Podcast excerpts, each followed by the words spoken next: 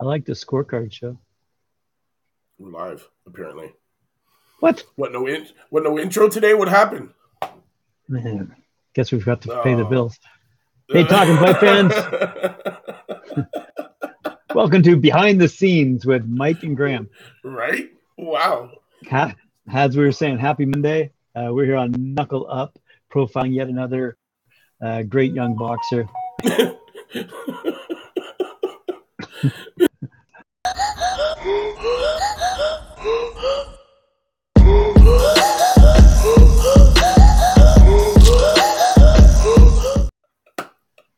what was that? that was amazing. Hello, boxing fans around the world. Thank you for joining us here on Talk and Fight. Another episode of Knuckle Up with yours truly and Mike Orr at four. We've got a great young boxer for you lined up. Whose name yes. I don't know. Stacy Selby. Stacy Selby.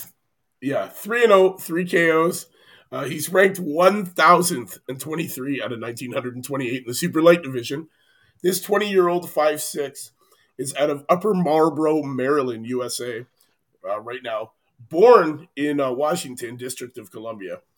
He's ranked 166th out of 298 uh, in the United States and is the first prospect uh, signed to uh, GTD Promotions, uh, Gervonta Davis.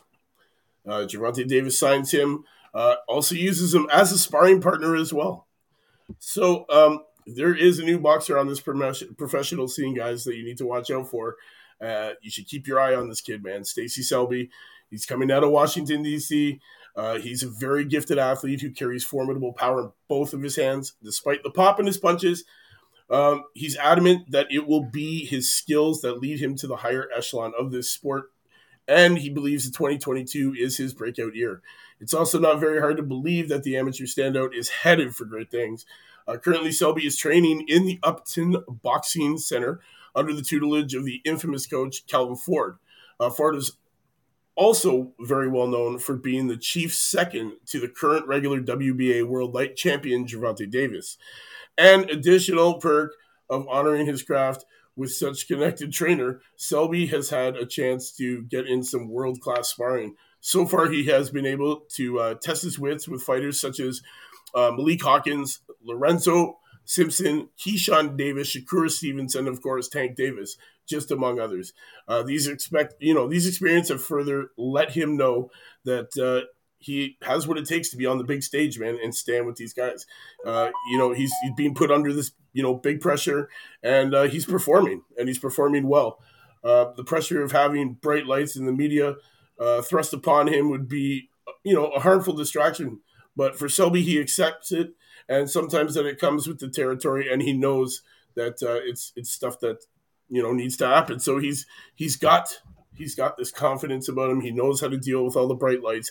He knows how to deal with all this uh, new new claim fame, and he's calm and he's cool and he's collective because he's got the right people in his background, uh, you know, in in the in the behind the scenes doing what they need to do for this kid.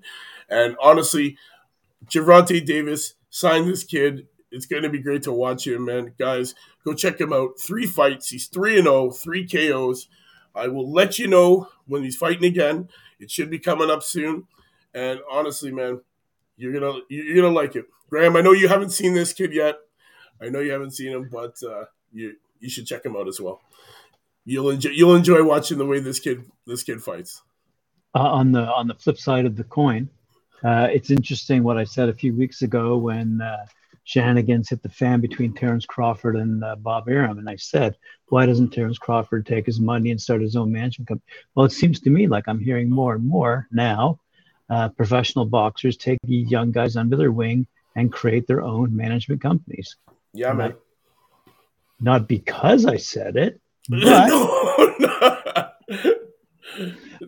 It, yeah, definitely. know, it, certainly makes sense. I mean, you take a look at what Tim Witherspoon said to us a couple of weeks ago. Hey, my biggest fight, I made three hundred thousand dollars.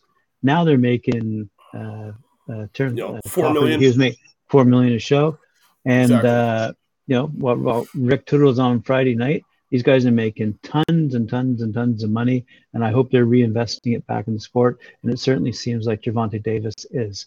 So congratulations yeah. to him. And congratulations to this new young fighter. I hope to see him soon. He sounds like a good one.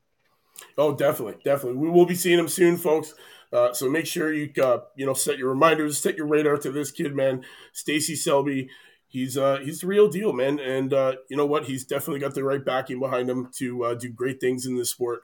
2022 is his year. You heard it here from Mike Orr at four on Knuckle Up. We'll see you tomorrow, same time, same channel, new prospect.